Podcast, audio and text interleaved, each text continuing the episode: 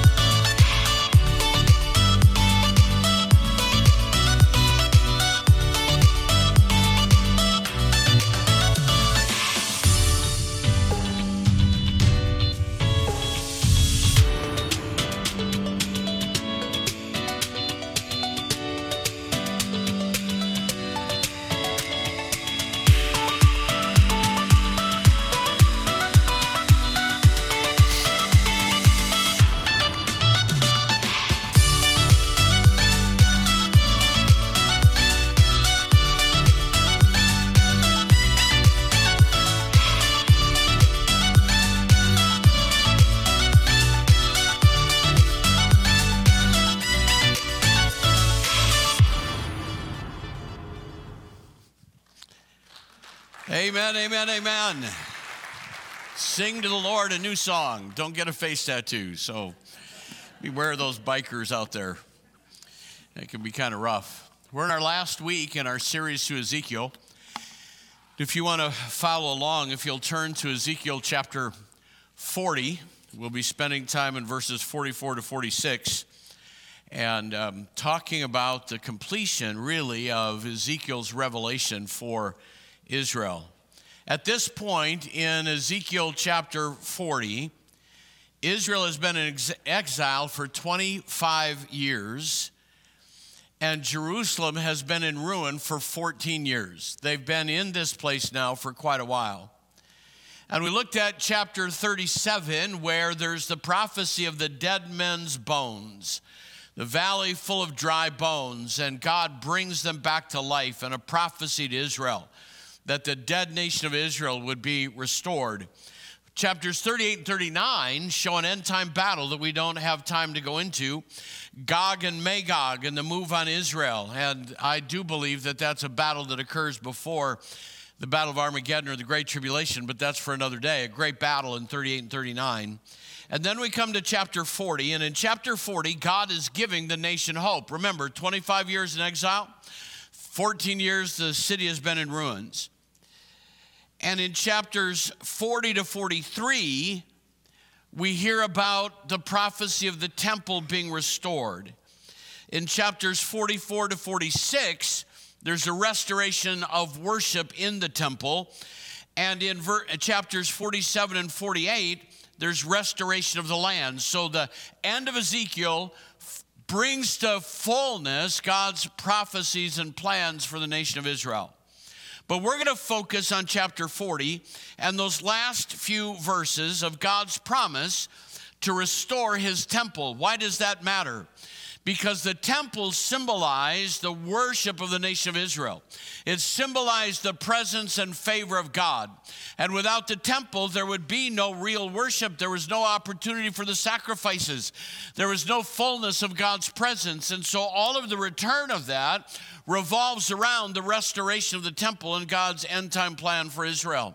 For us today, I do think there's an application that fits for us we are the temple of the Holy Spirit. And there are times in our lives when our life gets in ruins.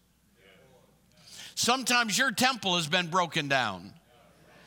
And this chapter, I think, gives us some keys that are essential, that are necessary for our temples to be rebuilt. We would call that revival. We would call it renewal. We would call it a new day of God's favor. And I don't know how you're wired, but I'd like a new day of God's favor every day. The blessings of the Lord are new every morning, and I want to walk in that place. So the emphasis in chapter 40 is the restored temple and the attitude necessary to enter into the promises of God. So listen to Ezekiel chapter 40. At the start of the chapter, there's some underlying principles that will help us understand what happens at the end of the chapter. How many are still with me? I got four of you. All right, hang on, the rest will join. In chapter 40, verse 3, Ezekiel says, He took me there. The hand of the Lord took him there, and I saw a man whose appearance was like bronze a Christophany, appearance of Christ in the Old Testament. He was standing in the gateway with a linen cord and a measuring rod in his hand. The man said to me, Son of man, look with your eyes and hear with your ears, and pay attention to everything I'm going to show you. For that is why you have been brought here. Tell the house of Israel everything you see. He took me there. I saw a man. Look with your eyes and hear with your ears. Pay attention to everything I will show you. And then you go into the chapter and everything's being measured. Two things that I think underline living in a place where God's blessing will come. Number one is pay attention. Pay attention. You can't doze off or or um, in a lackadaisical fashion respond to what God is speaking. We should give all of our heart, soul, mind, and strength to Him. Our mind should be focused on what God is doing. Number one in your mind should be what is God saying? What is God doing? I'm giving full attention to the Word of God, to the moving of the Spirit of God, to what God is doing in my life. And we haphazardly deal with our faith as though it's something that is unnecessary. You need to pay attention.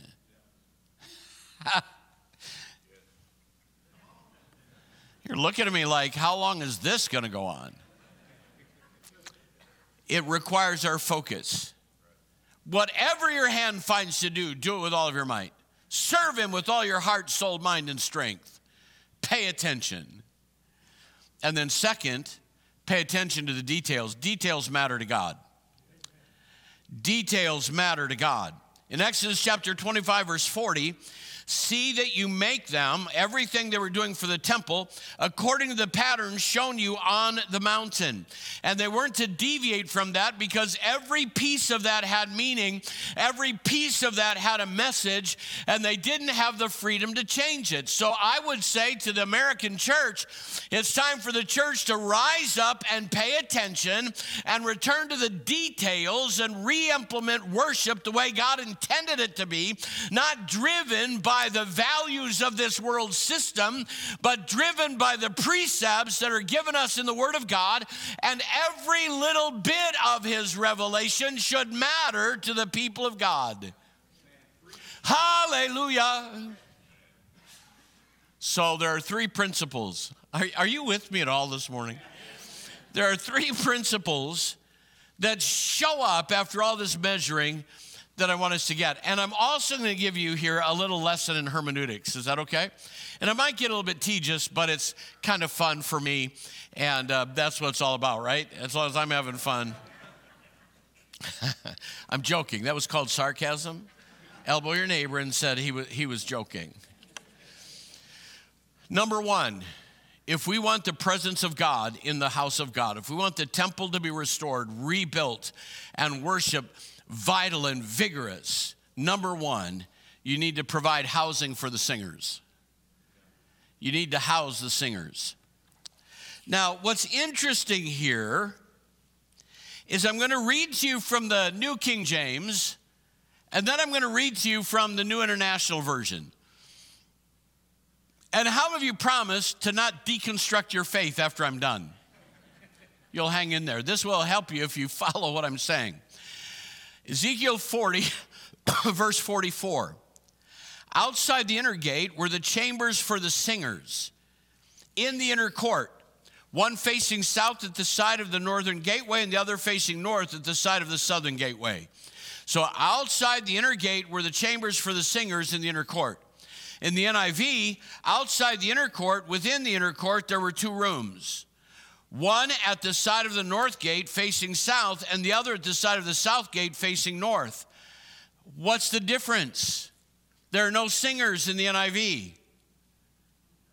The singers are eliminated. Why is that? Have you ever read and maybe following along when the version that I read from says something different than the version you're reading? I just want you to know the one that I'm reading from is accurate, so get yours in line. Now, why does that happen? How many have ever wondered why that happens? Well, nobody. All right, let's not waste the time. Let me explain to you why that happens. I believe that the Word of God is inspired, no mistakes, God breathed.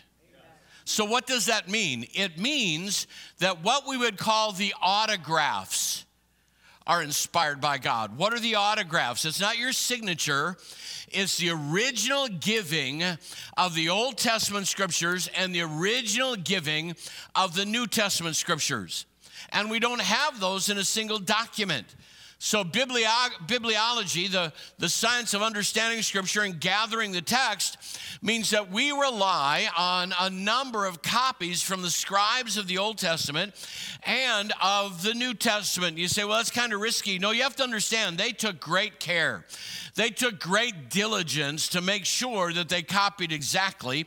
They had ceremonial washings before they ever wrote the name of God, and they wouldn't even write the name of God. They used the initials and and and and Yahweh with Adonai gives us, um, or Lord gives us the word Jehovah that we use. That's how carefully they handled those. So we rely on the autographs, the original copies of the text that we can find. But over time, more copies of the text are found. And some of them have some differences from the earlier ones that were found. And that could be that someone else copied them that weren't as diligent, or there are pieces that are missing. And so here's what you're told by the people that gather the scriptures. The ones that are most pristine and in the best condition are the most accurate. Well, let's ponder that for a moment. I have a library. And if you see a book that is dog eared and falling apart, pages are falling out, and you have one that is pristine, which one do I use the most? The dog eared one. And which one might be more difficult to follow through with some of my notes and smudges? It's going to be that one. And so it is a challenge but when you question the scriptures, I have to tell you that there are more verifications of the text as we have it than there are for the works of Shakespeare, and nobody doubts those. So I'm not questioning the integrity of the text, but there's a whole science behind it. All right? How many are with me so far? Number two, translations and language change. And there are two kinds of translations there's the literal translation and what's called the dynamic equivalent. And so when you read one of the translations of Scripture, there are those that do their best to translate literally from the Old Testament text or New Testament, Hebrew, Aramaic, Greek. And then there are others that try to give the sense. Which one is going to be more accurate? I'm going with the literal one. Now, the problem then is you have to translate from one language to another. How many of you speak more than one language? Hold up your hands. We got one, two, three, four. Anybody speak Pig Latin? Anybody speak Klingon? If you speak more than one language, and uh, anybody speak Spanish? Got one here, a little bit here. Okay, I'm gonna, I'm gonna illustrate what I've been told about Spanish, going to English, and if I'm wrong, correct me afterwards. that the language isn't the same when you go from one language to another. So, to illustrate it, I've been told that in Spanish, you cannot say, I am hungry. That the Spanish language literally is, I have hunger. And in English, we say, I am hungry. So the difference is In Spanish, hunger is a temporary state of being. In English, hunger is a way of living. It's an identity. I am hungry is different than I have hunger. Now, when you say both of those, I am hungry and I have hunger, you know what that means, but each of those allows you to shift it a little bit in its meaning, like I just did in the interpretation of that short phrase. And so that happens with the translations. And can I give you one more dirty little secret about translations? We say the newer ones are the best. Here's the facts in order to get a copyright, you have to show substantial change from the previous copyrighted versions. So, after all these years, when the newer translations have to show substantive change, do you think the newer ones or the older ones have the best likelihood of being accurate? The correct answer is the older ones. That's why I read out of several translations to try to get the sense. What is it saying? And then I don't speak Hebrew. It's not spoken today like it was written. Greek is not spoken the way it was written, which is a safety net for us because we can we can parse those terms and words and try to come to an accurate meaning. And I'm all about that, but it is a challenge. So don't just say, well, which one is right? Here's what I like to do I love it when I find two translations that aren't in agreement. Because if I'll dig into that a bit, I've always found a gem of truth that's deeper than I would have found otherwise. Okay? How many are done with the hermeneutics lesson? So, NIV doesn't include singers. King James, New King James includes singers. So, why do the newer ones eliminate the singers? I am going somewhere. This isn't just a class, though I will give you two credits at the Iowa School of Ministry for this session. Why does that, why would they eliminate those? So, I had to dig a while. And when you read the Hebrew construction, it's talking about rooms rooms for the singers, rooms for the priests. And because they couldn't make it make sense which rooms, which ones lived in, they decided to simply eliminate the singers and just make it more simple. And I, I, I, I do greatly resent that. Do the hard work of reconciling it, just don't kick it out. And I can harmonize it. I've spent enough work on it this week. I don't need, uh, and you don't need to hear it except to say, I'm absolutely convinced that God intended in the temple for there to be housing for the priests who guarded the altar, for the priests who guarded the temple, and for the priests who led in singing. That those three groups were to be present in the temple and housed in the temple. And so I'm saying to the translators, don't take the singers away. And I'm saying to the church today, if the devil can steal your joy, if he can steal your victory, he'll do it by taking away your song. Christians and Pentecostals are people of music. We're people of the song. We're people of singing. And singing becomes vital to the presence of God. And while that first part of the video was a joke, hopefully you got that was a joke and don't come after me. But I'm going to tell you, write it down. You heard it this morning. If you sit there and don't sing, you will never experience experience the presence of God in the way that you will experience Him when you start to sing. Sing, sing to the Lord a new song, sing the glories of God. There is something that happens when the people of God sing. That doesn't mean you have to sing loud. There's remedial singing in the room uh, across M1. No, I'm kidding about that. Because it doesn't say you have to sing well, it says you have to sing joyfully. Sing to the Lord. Something has to happen when singing because, becomes happenstance, when it's something we skip over. Now, I get it. I get it. There are certain styles some people like, certain styles that some people don't like. And I'll tell you, I, am just going to be honest. I didn't understand rap music. It's like, it's like a spiritual auction going on there. And I don't know what I just bought. I just raised my hand and I bought a pair of spurs. I have no idea what's going on. Uh, that's ridiculous until my son started doing Christian rap, and then all of a sudden it's pretty good. Are you hearing what I'm saying? I, I believe in music, heaven will be filled with Southern Gospel Quartet music. So the rest of you better get over yourself and get ready for it. No, I think there'll be all kinds of singing, all kinds of music. And I'm not talking about style. But I'll tell you something that um, bothers me.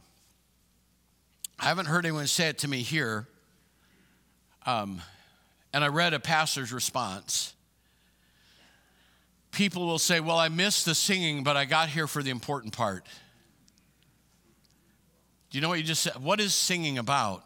Singing is the important part because that's worshiping God. Preaching is to feed us. So, what you're saying is, it's more important that I get what I need than I give God what He deserves. It's all important. It is all important. Sing, sing. Don't take the singers away. There'll be no revival. In fact, if you watch every move of God, out of those profound moves of God came a new wave of music, a new wave of songs, a new wave of rejoicing. And I read this and I said in my office, Don't take away the singers, keep them in the house of God, because without that, we will never have revival. Who were the singers? Levites of a particular family, those of Heman, Asaph, and Merari. Genealogy is traced back to 1 Chronicles 6:31. I could talk. So I looked up the word. That word is in there. That Hebrew word is in there. I don't know how they take it out. It's in, it's in there. So I thought, what does this word mean? Maybe it means something else. So here's what the word means. Singers sing, sang, sung, singing song leader, and sung.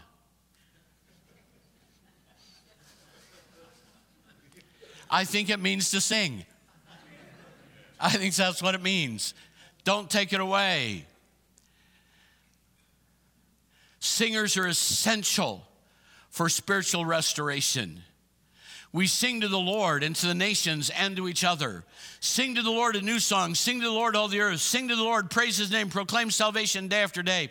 Let the word of Christ in Colossians dwell in you richly. Teach and admonish one another in wisdom as you sing psalms, hymns, spiritual songs. Songs help us praise. Songs help us pray. Songs help us proclaim.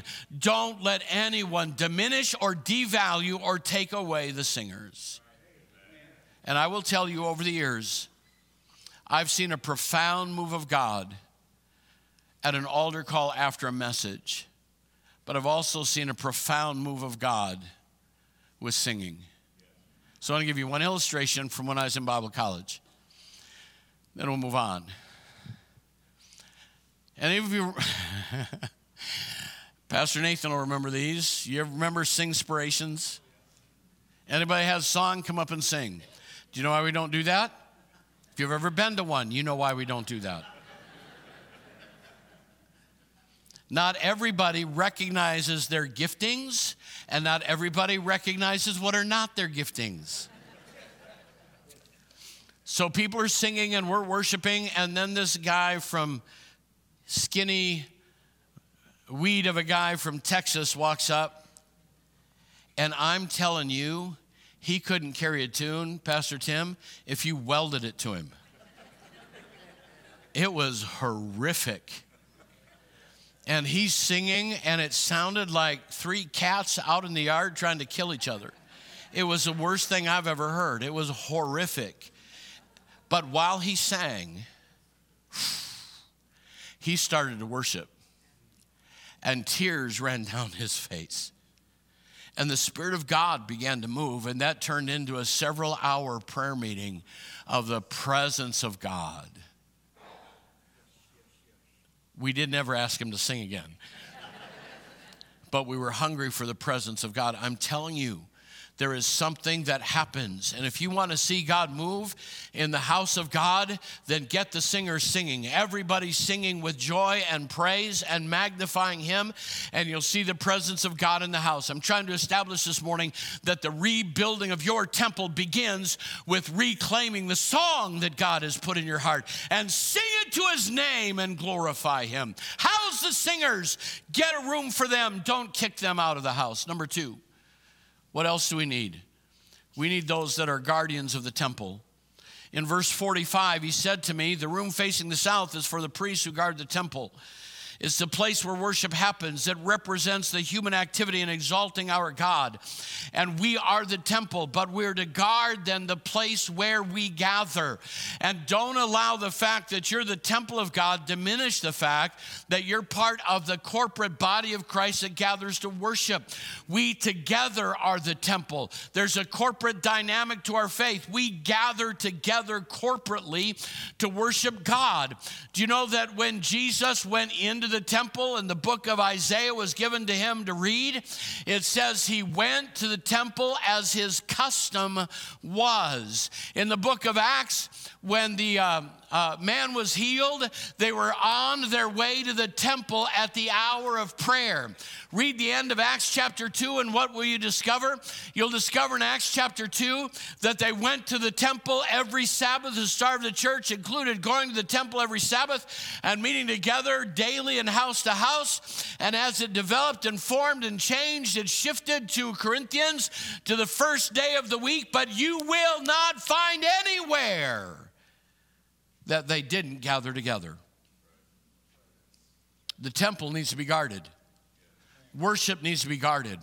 They're called temple warriors, temple guards. They gathered together to protect the temple, to guard, to keep, to preserve, to watch is primarily a military term that means to guard and is derived from a word that refers to military guard duty.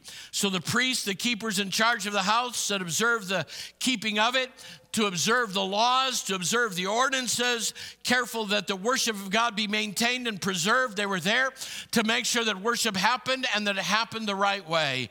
And would to God in this generation we'd have some temple guards rise up. Because if you look, I'm not trying to meddle with you this morning. I'm just going to get this off my heart, and you can do with it whatever you want. Hallelujah. But if you watch the lives of most believers, they're not guarding the temple anymore. Coming to the temple is like deciding to go to the grocery store, pop in every now and then. It's, well, I pray and I read my Bible, but gathering together is not a priority to me households that coming to church is not a priority. Letting children decide if they want to go to church or not, it's just become a secondary issue, and that we will never shape the world around us and walk in revival until the gathering of the saints is guarded by the people of God. And it's guarded in two ways. It needs to be guarded that it happens. It needs to be a value. Do you know that statistics today tell us that the most committed Christians average going to church twice a month? When did they do it in the, in the New Testament? On the first day of every week they gathered together. Now, I know most of you do that. I just want to affirm you in that. I want to affirm you that corporate worship matters, that gathering together matters. And when Hebrews writes about the end of the age, the warning to us is as we come closer to the return of the Lord, we need to gather together um, more frequently, more committed to it, guarding it more than we ever have, making sure that we meet together and not withdraw from that.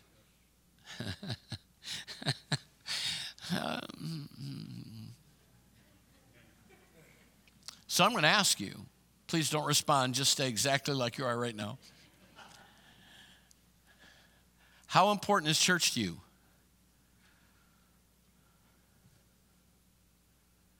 How important is it to you? Well, we come when we can. You're not a guardian. You're not going to help us bring revival to our city. We hope you make it in. It's not a salvation issue, but the gathering together, the gathering together on a weekly basis, engaging with one another. Where are the guardians?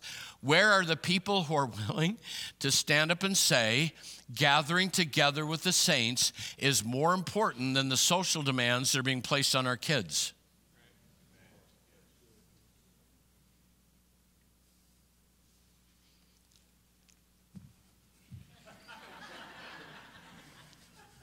I'm not trying to upset you. Yeah, next week there'll be 12 people here. I get it. I understand. Well, I'm coming to listen to that. I'm just telling you that when they reestablished it, the three groups that were established were the singers and the guardians of the temple. It's got to be important. It's got to matter. It's got to be a priority. It's got to be the reason that our faith is solid and strong, that we gather together to worship Him together. Where are the guardians today? Who's guarding? And secondly, that it happens and that it's done right. I have been chewed out, beat up, criticized. Anybody feel sorry or do I need a few more adjectives? because I feel like what happens on the platform and in the pulpit needs to be done right. I objected once to denominational training of our next gen leaders because they were taught that you're born a homosexual. They're born that way. And I objected to that, and you'd have thought I cursed at Jesus. Came after me, and you could ask my wife. The, the conversations that came out of that, the way I was attacked, and I'm just going to tell you, I don't care. If I have found a place to stand that I believe Scripture stands, you can say whatever you want, but to the best of my ability, to the best of my authority, what happens here will honor the Word of God, will honor the people of God, will be built on the truth of God, and you can attack me and criticize me and ridicule me and mock me, but I'll get up tomorrow morning morning saying the same thing because it's built on the Word of God. Now, my Wednesday night teaching, many of you were very, very affirming, and there were others that weren't affirming at all. There were people who came after me and said some things as I go ahead, but I'm going to pull my sword, and my sword is not based on my opinion or based on cultural standards. It's based on, Thus saith the Lord. This is what the Word of God declares, and we at Berean are are going to guard the temple and not let foolish jesting and stupid conduct enter into what we do in this house. Hallelujah. It matters. It matters that it happens and it matters that it's done right. Pastor Nathan will tell you there have been times, not very many, but a few times where we've sat down and had a conversation about lyrics in a song. What do they mean? What do they say? Are those biblically sound? And we're going to honor it with how we sing, with what is preached, with what we teach, with what we communicate. We're going to have the gospel proclaimed by the word of God. That doesn't make me special. It means we're living in a generation where nobody's guarding the temple anymore. They're not guarding its performance, they're not guarding that it happens, and they're not guarding what happens in it. It matters. Hallelujah. It matters. How's the singers guard the temple? And you're going to hear me proclaim it and challenge it. I get it. There are some days that you may not be able to come to the house of God. If you're coughing and vomiting and running a fever, we don't want you here. We'll pray that God will send His word and heal you. And that's why we provide an online source. You can still join with us digitally. Hallelujah. Well, this has been fun, hasn't it, folks? Third, guard the altar guard the altar. There was a line drawn. There was a line drawn that there were people who were set aside to sing. There were people who were set aside to guard the temple. And then there was an order of priests that were set aside to guard the altar. What happens at the altar matters. In fact, why have we gathered together? So that God can speak to us. The temple altar was a place of a variety of sacrifices. It was a place where God met with man and man met with God. It was a place that you could say heaven came near. And those who conducted the sacrifice were sons of Zadok. They descended from the high priest and served the people, but whose chief job, the Bible tells us, was to come near to the Lord and minister to him. And so God honors and hovers over the altar experience, the place where men and women meet with God. And I'm telling you, why do we meet on Sunday? It's not to check the box of our religious duty, it's not to say, this is how many have come this week and here's our growth. It's not to count the offerings. You know why we gather? Because somebody, some man, woman, boy, or girl is going to need Jesus to do something in their life, and it may be their last opportunity. And we will not allow anything to get in the way of people experiencing God. That's why we gather. Not to, not to force it, not to play with it, but to honor the altar. Now, granted, the altar can happen in a lot of different places where men meet with God. We've been praying for New Life Center. Why do we, why? Oh, why? I don't know why. Why are we still working with that place? The city is turned on us now with fines and reports, and it's like one step forward and, and two steps back. But I'm going to tell you why. I'm convinced that God wants a lighthouse in the Drake neighborhood. So we had another problem. We had to put in a water main, and I appreciate the help we got with that a new water main so we could cut off the old part of the building. And you couldn't remove the city's water main, so they had to come out and remove their own, the meter, had to get their own meter and cap it and all that goes with that, and had to set up when they could come and do that. And it was just another thing to do, just another thing to do. So two guys came out, and I, I, I won't say that. Two guys came out and they didn't have the right tools that they needed to do their job. So one of them left. Pastor Lewis is there. He's talking to the other one, and they have conversation going on. And he's asking about the church. And something was said about forgiveness. And this worker standing there with Lewis said, how do you get forgiveness with God?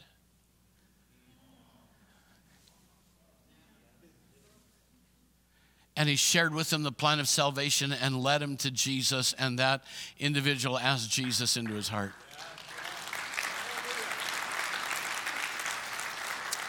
And I said, God, we all needed that. You know what I saw, Pastor Tim? I saw the first sign of life. I saw the first blade of grass break through the burnt over dead field. And I'm telling you, a day is coming that it won't be one blade of grass, it'll be a field ready for the harvest. As men and women are brought to Jesus, we're not there to win a debate, we're not there to win an economic uh, uh attack or, or plan or to show that we can pull something from the dead. We're there so that men, women, boys, and girls can meet God in an altar moment. Guard the altar is what needs to happen. The altar. It can happen during worship when you come to the front. It can happen at the end of a message. It can happen while the message is being preached that God will speak to you. We talk about the cleansing of the temple, and it's one of my favorite stories. You can't have a sissy Jesus and have him cleanse a temple. That was extra. You don't have to pay for that one. That was just a freebie. But watch what happens in Matthew. Jesus entered the temple area and drove out all who were buying and selling there. He overturned the tables of the money changers and the benches of those selling doves. It is written, he said to them, My house will be called a house of prayer, but you're making a den of thieves. What happened when Jesus drove them out? I know you can build the whole thing that he drove them out to defend the honor of the temple, and that's partially true. He drove them out to defend the honor of the Father, and that's partially true. But he drove them out to defend the temple and the honor of the Father because God is glorified when the sick and the lame and the broken come in. They couldn't come in because something of man's work got between them and the altar. And Jesus came in and kicked it all out of the way. And the scripture tells us that when he did, the blind and the lame came to him at the temple. Do you know that was always the will of God? Come on. That was always the will of God. That was always the plan of God.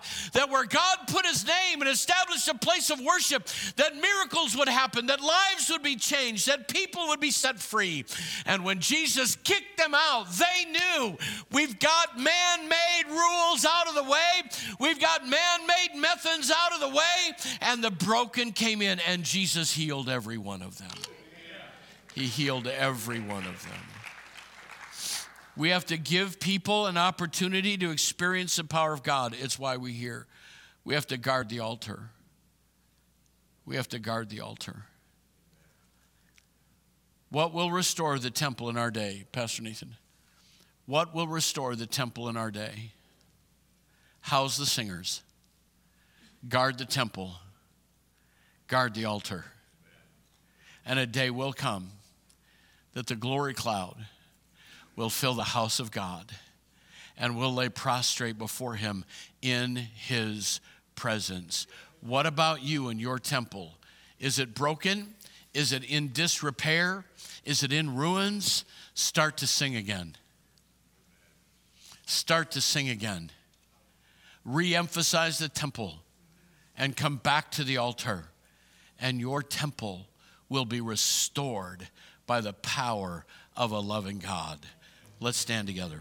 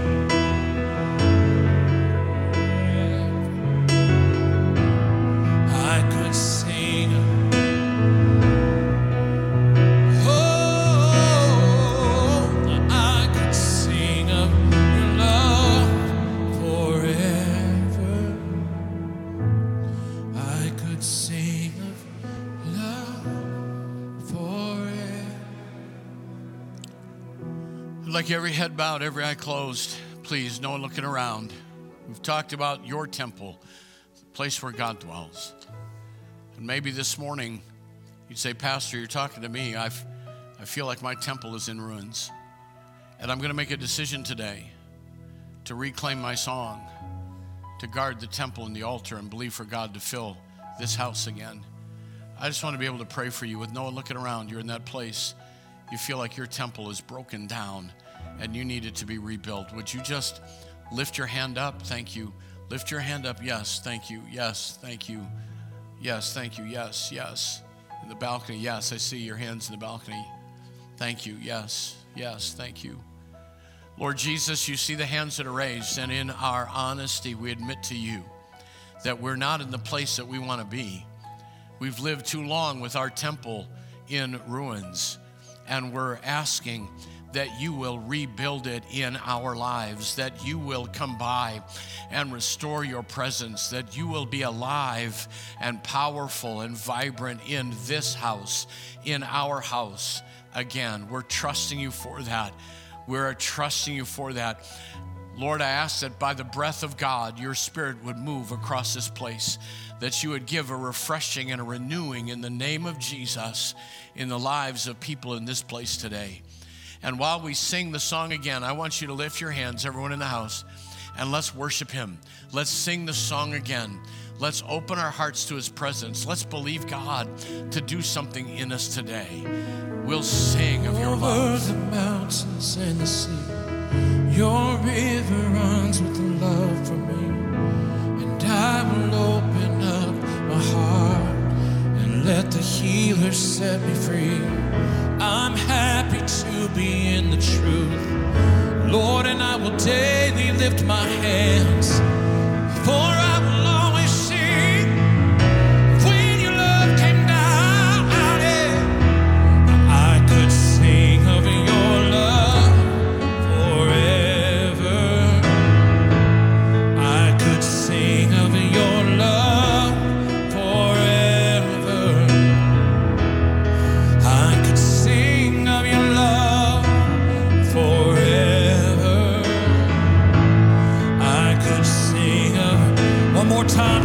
your voice.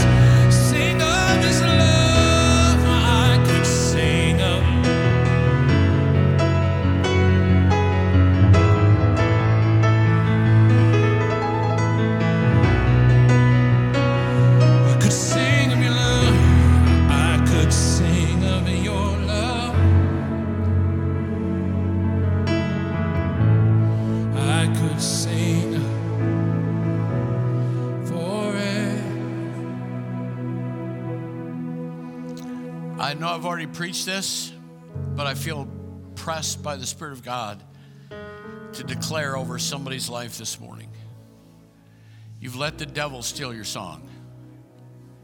And if you'll start to sing again, he will flee.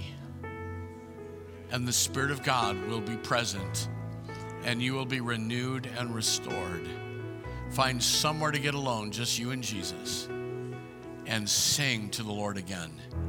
And as you sing, the glory of God will fill his house.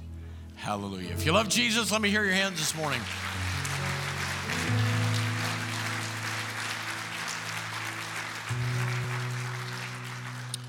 Amen, amen, amen. God bless you. Greet someone, shake their hand, be a blessing to someone today